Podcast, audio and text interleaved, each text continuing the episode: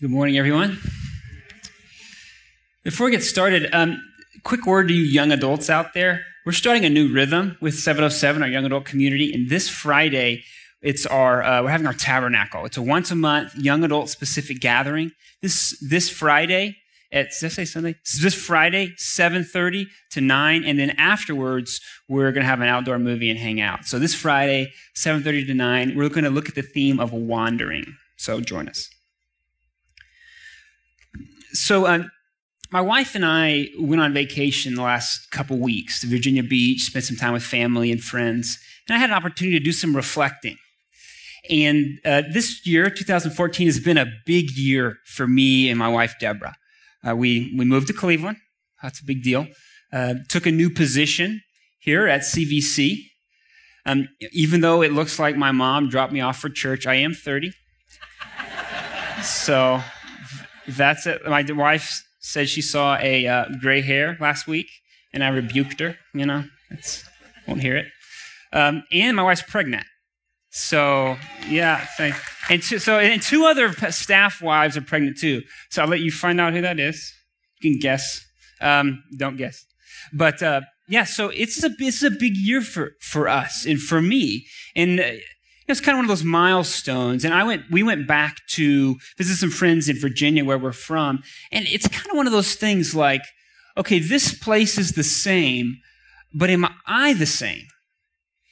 You know, if, if I could dial back to my 15 year old self or 20 year old self or 25 year old self and, and, and, and show my 30 year old self to those versions of me, would I be pleased with who I am? I'm not talking about education or degrees or money or whatever. I'm talking about what the things that are really important, the things of the heart. Would I be happy with who I am today if I knew who I was going to be when I was 15 or 20? And you know, you may be fear, uh, experiencing a transition in your life. Maybe your kids off to college, and now there's this big empty home. Or maybe your kids are starting school. And what happened to my little babies? Maybe you're a grandparent. Maybe you're midway through your career. Maybe you're facing retirement. And you maybe have been in a place of reflection thinking, hey, am I who I want to be at this juncture in my life? Is my heart filled with the amount of love and joy and peace that I want it to be at this place in my life? You know, if you're a Christian, that's an important question, but that's not even the ultimate question. The ultimate question would be, what does God think about me at this juncture in my life? Is he frustrated, annoyed at me, angry at me? Right? The question, does God have a relationship like uh, to us as we have a relationship to the Cleveland Browns? Right? Great expectation in the beginning, great frustration toward the end. Because if it is, we're in trouble. Well, we're in the third week of looking at this biblical character named Jacob. Pastor Chad preached uh, through Genesis last two weeks on Jacob, and we're going to uh, talk a little bit about Jacob uh, this morning. But before we do, let me pray. Heavenly Father, Lord, you are so good. And Lord, we want to be people that reflect your goodness. Lord, we want to be the student, the roommate, the spouse, the father, the, the mother, the grandparent, the worker that, that we should be. Lord, I know if, it's, if everyone's like me, sometimes we feel like we haven't really, uh, aren't really where we want to be. So, Lord, help us today as we look at Jacob. Give us eyes to see and ears to hear what you have for us today. I pray this in your Son, Jesus' name. Amen. All right, before we hop into our text in Genesis 34 through 35, let's do a little review of Jacob. If you remember from our Names of God series back in the early part of the year, the name in an ancient Near Eastern culture was huge. It determined the trajectory of your life often. And Jacob, his name mean it means the, the one who grasps at the heel, but more commonly understood, deceiver or trickster. And this guy, Jacob, throughout his whole life, lived up to that name of trickster, of Jacob. All the most important relationships in his life were marked by trickery and deception. He tricked his dad to give him a blessing. He tricked his, his brother to uh, give him his birthright. And him and his father-in-law Laban was characterized by a series of tricks and schemes toward one another. So this guy, Jacob, lived his life to the fullest. We even see, or he lived his name to the fullest. We even see his relationship to God was marked by scheming and trickery. In Genesis 28, uh, Jacob is on his way to a place where he's going to find a spouse. So he's young, he's got nothing, he's running from his, his brother who wants to kill him. And God meets with him at a place called Bethel. Jacob falls asleep and has this dream and meets with God and he wakes up. And his first response is not to praise God, it's not to glorify God. Jacob's first response is he cuts a deal with God. He puts these rocks in a pile and says, Hey, God, if you keep me fed and clothed on my journey, then I will call you God and you will be my God. You do this for me, I'll do this for you. You see, Jacob was living his name as Jacob with a relationship with his friend and his friends and his families, and even relationship with God Almighty. But we see Genesis chapter 32 this mysterious scene where Jacob is about to meet his brother Esau, who wants to kill him. And Jacob and this image of a man wrestle throughout the night. And at that moment in Genesis 32, Jacob is renamed, renamed to Israel. God gives Jacob a completely new name in a moment's time. Formerly, it was Jacob, the swindler, the schemer, the deceiver. And now his name has been renamed to Israel, he who wrestles with God, the wrestler. So, so Jehovah Jireh, Yahweh, Elohim, the great God of all, he who made all things, renamed Jacob in a moment. And scripture tells us that when we put our faith and trust in Jesus Christ, we are renamed in a moment. You see, we tell ourselves stories. We have our own identity. It might not be, you know, Bob or Susan or Janice, but we tell ourselves we have our own identity of, of abused or dirty or worthless or stupid or foolish. You see, we tell those stories to ourselves, and often those stories we tell define the trajectory of our lives. But scripture says that the moment that we put faith and trust in Jesus, that he renames us and gives us a brand new name in a moment. We see that in 1 Corinthians chapter 6, verse 9 through 11. It says, Or do you not know that the unrighteous will not inherit the kingdom of God. Do not be deceived, neither, neither the sexually immoral, nor the idolaters, nor the adulterers, nor men who practice homosexuality, nor thieves, nor greedy, nor drunkards, nor revilers, nor swindlers will inherit the kingdom of God. And such were some of you but you were washed. You were sanctified and you were justified in the name of the Lord Jesus Christ and by the Spirit of our God. The moment that we put our faith and trust in Jesus, our identity changes from dirty to clean, from worthless to precious, from drunkard to empowered by the Spirit, from awkward to the Prince of the King, from weak to strong in Christ. When we were saved, we, scripture tells us, were put into the name of Christ. In everything that God sees in Christ, he sees in us. In everything God wants for Christ, he wants for us. But man, that's hard to live. But I think we can do a Bible study and understand, like, this is what the Bible teaches that we're made new and we have a new identity. But it's really hard to live, right? How do we reconcile our identity as holy and beloved of God while we still do things that are wicked and harmful and shameful? See, God renames us in a moment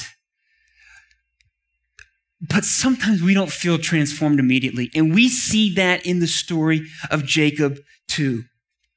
You see, Jacob was renamed in Genesis 32, but in, he doesn't quite get it. We see in Genesis 34 this crazy story. You can go home and read it yourself. I can't get all into it uh, this morning. But basically, this is the gist Jacob is staying in this foreign land, and one of Jacob's daughters gets attacked and sexually abused by a, the prince of that town. And the prince of that town now wants to marry Jacob's daughter. Well, Jacob's sons devise this scheme. He goes up to this prince and says, Hey, we'll give you uh, our sister to marry if you convince everyone in your town to get circumcised, because that's what we do as Hebrews. We get circumcised. So this prince convinces his town, I don't know what he did, convinced them. Um, but scripture says that as the men of the town were sore, leave two of, of Jacob's sons goes in and kills all the men in the city, takes their stuff. You see, these are, you know, the apple doesn't fall too far from the tree. These are Jacob's sons. These are the swindler's sons. So see, old school Jacob probably would have come up to his sons and been like, that's a great idea. I should have thought of it myself. Good job, sons. Well, well, well done. Israel would have been, no, God tells us that is wrong and that we are be a, be a people who spreads the blessing of God. Right? So how does Jacob respond? Is it old school Jacob? Is it Israel? It's kind of a half measure. Genesis uh, 34, verse 30 says this Then Jacob said to Simeon and Levi, You have brought trouble on me by making me stink to the inhabitants of the land. My numbers are few, and if they gather themselves against me and attack me, I shall be destroyed, both I and my household. See, Jacob does this kind of half measure. He's not like giving his sons high fives, but he's also not telling them, listen, this is against the way of the Lord our God. He's like, hey, it's dumb. that was a dumb call because they can get their friends and come attack us. You see, being, God renames us in a moment, but living that name, it takes a lifetime. We see here that Jacob, God calls Jacob back to Bethel. Uh, if you have your Bibles, uh, look with me, Genesis chapter 35. Verse 1 says, God said to Jacob, Arise, go up to Bethel and dwell there. Make an altar there to the God who appeared to you when you fled from your brother Esau. So here's Jacob. He's been renamed in Genesis 32. Genesis 34, his sons do this crazy, wicked thing and kill all the men in the town, take their stuff. And God now calls Jacob back to Bethel. See, Bethel is that transition place. I think we all have a Bethel. Mine is Lynchburg, Virginia, where I went to college and seminary. And maybe for you, it's your parents' home or it's your hometown, or you go back to that place and everything seems to say the same, but yourself. It's that moment of reflection. And here's Jacob. God sends him back to Bethel. Before, Jacob was single. He had nothing but his staff and he had no family. Now, back at Bethel, he's got a big family. He's much older. He's much more wealthy. And the question is, will Jacob live up to his new name? Will Jacob become transformed into the name and identity of Israel? And that's the question for our own lives. If you're a Christian, do you take on and begin to live your new identity as Christ? Or do you just get a little older, couple extra pounds, a little more money in the bank account, and you just stay the same?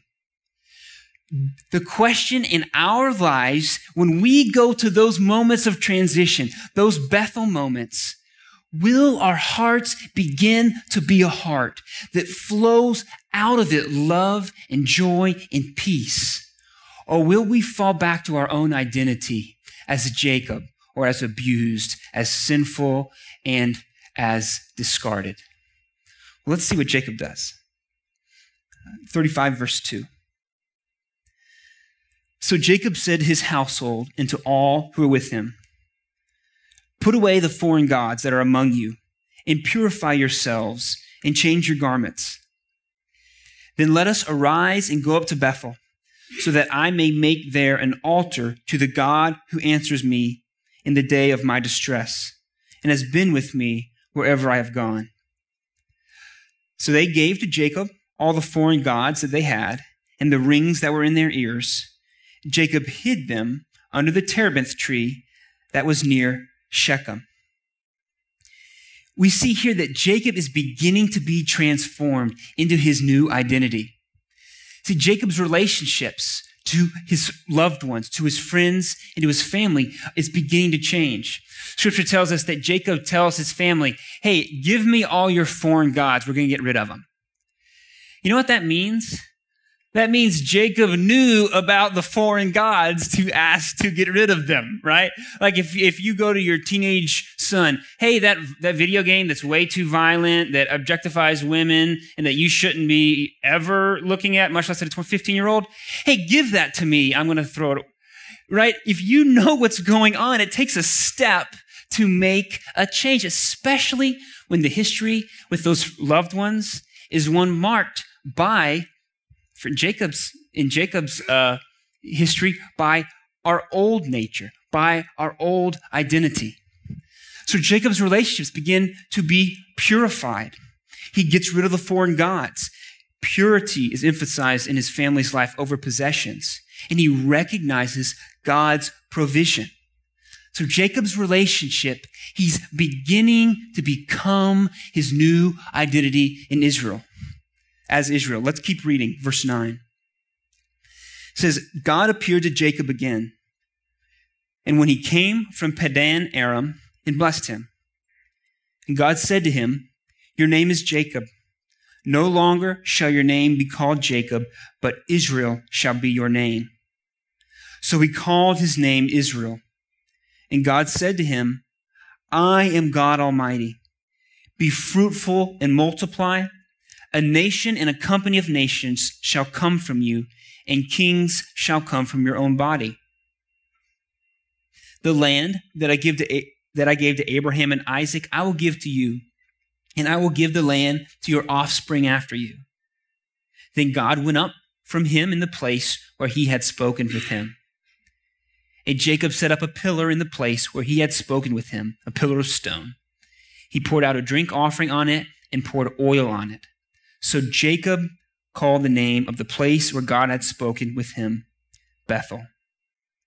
See, Jacob's relationship with God is beginning to be transformed. God meets with Jacob and reminds Jacob of his new identity.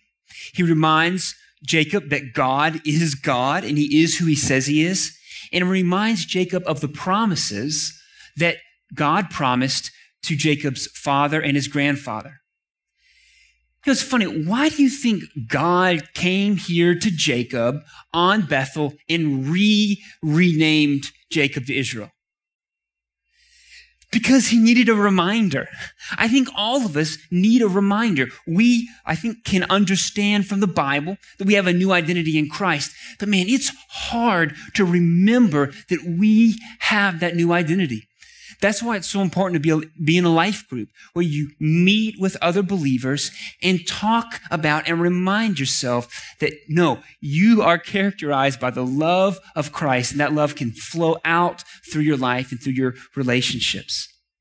See, God renames us in a moment, but living that name takes a lifetime. And we know that in the life of Jacob, and we know that in our own lives. We see it all throughout scripture.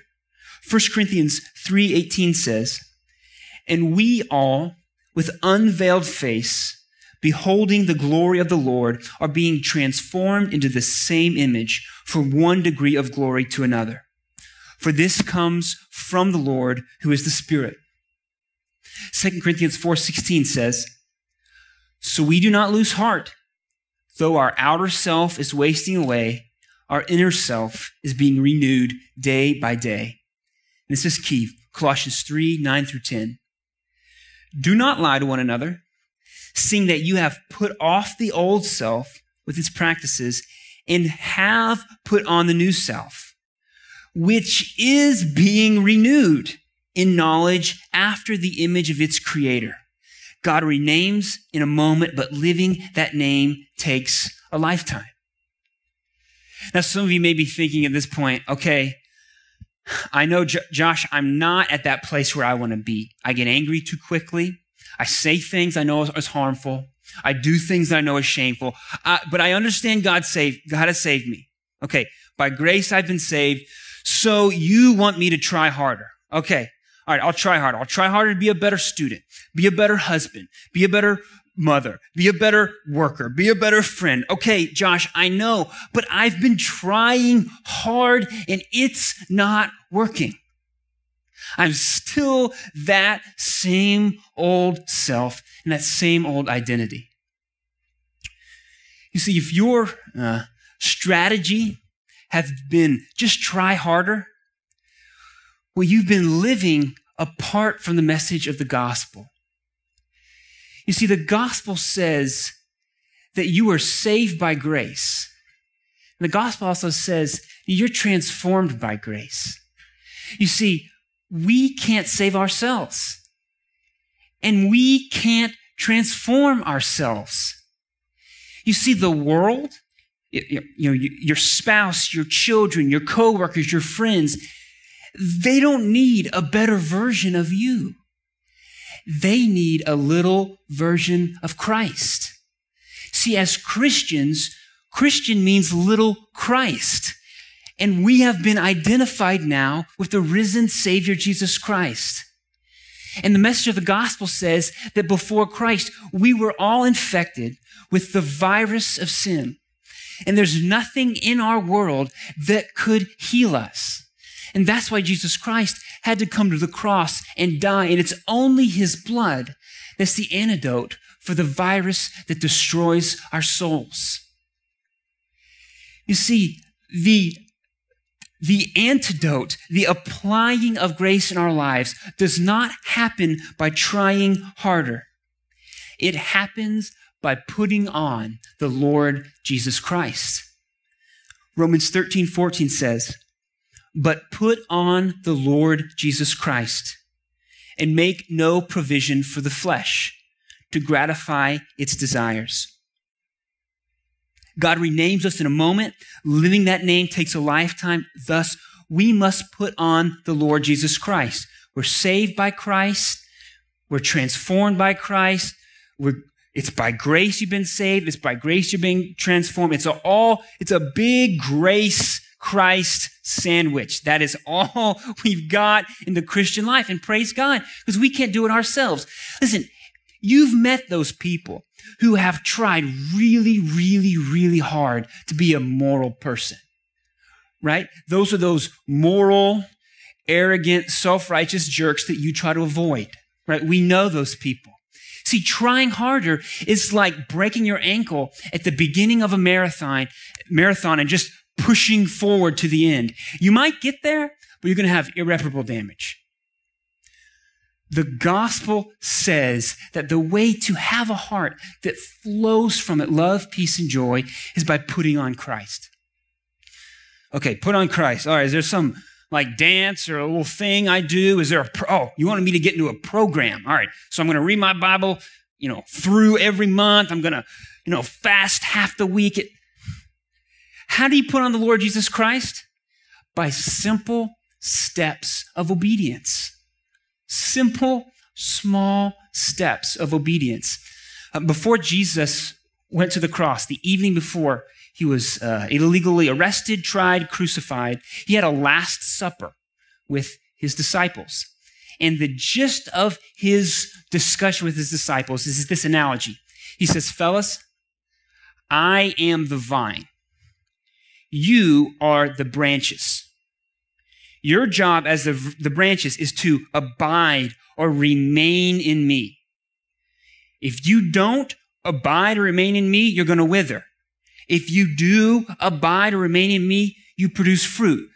Because you think about it, a branch, it's simply a conduit from the vine to produce fruit. And that is the Christian life. We put on the Lord Jesus Christ by simply remaining and abiding in Christ, by simple steps of obedience. John 15, 5 says, I am the vine, you are the branches. Whoever abides in me and I in him, he it is that bears much fruit. For apart from me, you can do nothing. Simple steps of obedience is how you put on the Lord Jesus Christ. Or as Eugene Peterson calls it, a long obedience in the same direction.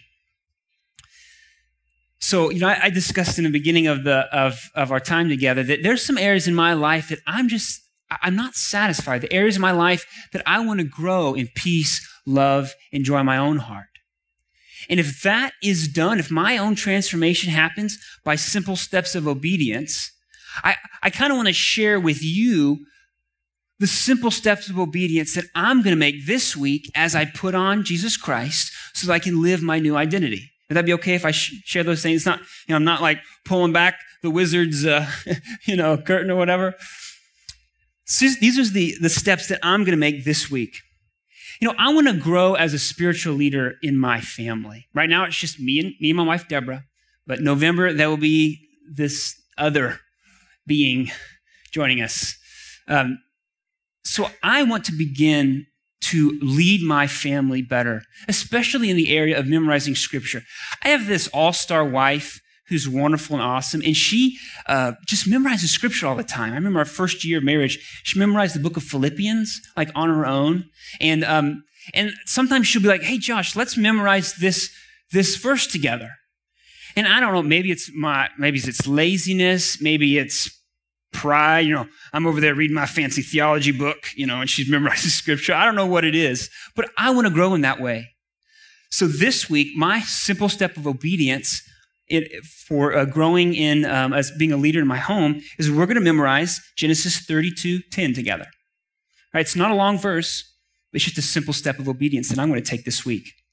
Another area I want to grow is I'm too easily discouraged I want to be a man who is strong and courageous, but I feel like I'm too easily discouraged, especially when it comes to stuff um, where I want to see unrealistic results immediately, you know, and whether it's uh, with, with ministry here at church or my own life or in relationships with others. So this week, I'm going to start reading a book by Kent Hughes called Liberating Ministry from the Success Syndrome. I'm probably not going to read it all this week, but that's one small step of obedience I'm going to take this week to put on Lord Jesus Christ so that I can become a stronger, more courageous man. Another area, my prayer life. I want to be characterized as a man of prayer. And Pastor Dale this week uh, encouraged me to fast on Wednesdays in, pre- in preparation for the men's retreat, September 26th and 27th. So that's what I'm going to do. On Wednesdays, I'm, I'm not going to eat food and I'm going to pray during the time I usually eat food. Right? Nothing crazy. Like it's, it's just one day I will survive, you know. I, I don't have a lot of fat stores, but I think I'll get through Wednesday. Um, but that's just a simple step that I'm going to take to grow in my prayer life. And finally, I want to be someone who personally is involved in, invi- in inviting people to new life in Christ. Through our Life Houses initiative, there's someone I've been praying for in our apartment complex, and I invited him to church last week, and he's he wasn't able to come. He had something going on. So my small step of obedience, I'm going to invite him this week. Um, and you know, it's it's not like I'm going to sit down like prove the existence of God. I'm just going to be like, hey, you want to come to church with me this Sunday? And if he says, oh no, that's okay. All right, maybe I'll invite him next week. If he says, sure, Well, then we'll drive together. Right? This is not, this is not rocket science. These steps is how I feel like God's calling me to abide in the vine, these small steps of obedience, so I can live my new identity as Christian because God has renamed me through Christ. So, what are your small steps of obedience for this week? In your relationships, your work life, your personal purity, your thought life, your fears, and your anxieties. How are you going to make small steps of obedience this week to put on the Lord Jesus Christ? Here's some suggestions. Hey, think about memorizing Romans 13, 14. You know what? If you are in a life group, you will memorize that verse this week in your life group if you use our study guide. How about fast one meal this week and pray during that, that the time you normally eat lunch or eat dinner? What about calling or texting your parents just to tell them thank you? Even if it's just thank you that I am still alive. Right? Some parents, it might be hard to find some things. But why not just say, Mom, Dad, thank you for being my parents? Last week, Chad talked about burying the hatchet. That person, you know, you were going to text after service that maybe you didn't do. Why not text that person and work to bury the hatchet? Why not invite, uh, no, I'll make it even easier. If you see your neighbor outside, talk to your neighbor. That's the first step to developing a relationship that you can invite people to new life in Christ. Just try that. And you know what? We have a great resource online called the Fruit of New Life Assessment. It's on our Facebook page right now. You can go in there. It's a test. You can take it and it gives you a whole list of resources that you can use to make these simple steps of obedience in your own life. And I encourage you to do so. Let me, let me uh, close with this story. Deborah and I have great friends named Matt and Charity Torrance in Central Virginia. Matt's a school teacher and they live on this family farm. They got like chickens and, you know, cows and stuff. Wonderful, beautiful family. Well, for medical reasons, they were never able to have children of their own. So they began the process of adoption. And they adopted these two brothers that had been removed from their home because of neglect. These two little boys, Adam's the older, Tyler's the younger, were adopted into the Torrance home, given a place in the house. They were given the Torrance name, and they were given all the Torrance possessions and inheritance. But Adam, the oldest boy, for months would sneak food from the kitchen table and hide it throughout the house. You see, when they were neglected, that's how they survived. The older brother would hide food and feed it to the younger brother. So I know it was a, it was a difficult thing. All late term adoptions are generally difficult. Now I remember one Sunday, uh, Charity was uh, up front singing. She sings on, with the band, and they were singing. And it was a time in the service where the kids leave to go to their classrooms, and all the kids are filing out, and going. And then you see Adam sprint up to the front of the stage, climb up on stage during the song, and give his mom a big old hug, and then runs back to class. And I think most of the people in the service were like, these disobedient children, you know. But those who knew what was going on, it was powerful because daily there has been a trans- transformation in Adam's little heart where he became to believe that he was a Torrance. That's what God offers us. He has adopted us. He has invited us into his home. We don't have to squirrel away little scraps of food. He has given us everything of his, and he's renamed us, and he's invited us to live our new name.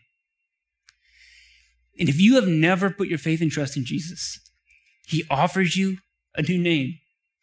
He offers you not neglect, but fatherly care and He loves you. And if you are a child of God, then He invites you to live your new name as a little Christ, as a son and daughter of the King, because He doesn't view you as worthless.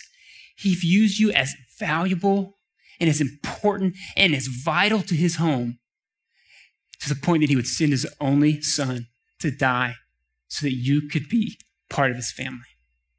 Let me pray. Heavenly Father, Lord, you are so good. you are so loving. Lord, thank you that through Christ you have renamed us. That through Christ, in a moment, we have transitioned from an enemy of God to a friend and a child of God. But Lord, give us strength to live that new name. Lord, may we put on the Lord Jesus Christ by little steps of obedience, and may our hearts be transformed through our lifetime so that it gushes with the love and joy and peace that a heart fixed on Christ can come. Lord, help us be diligent, help us persevere.